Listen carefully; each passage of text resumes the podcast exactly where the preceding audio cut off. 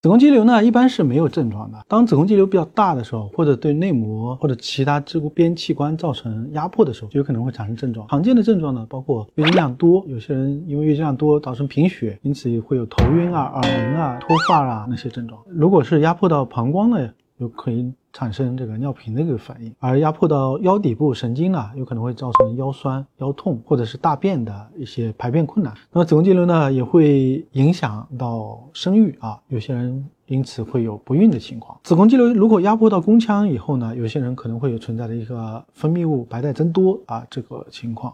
一般来说呢，子宫肌瘤是不会有疼痛的这个表现的。但是在个别的情况下，比如说子宫肌瘤发生变性啊，或者扭转造成缺血坏死的时候呢，也会有疼痛的表现。我是郭明生，有关于子宫肌瘤更多的科普知识的话，大家可以翻一下我过去的历史科普视频。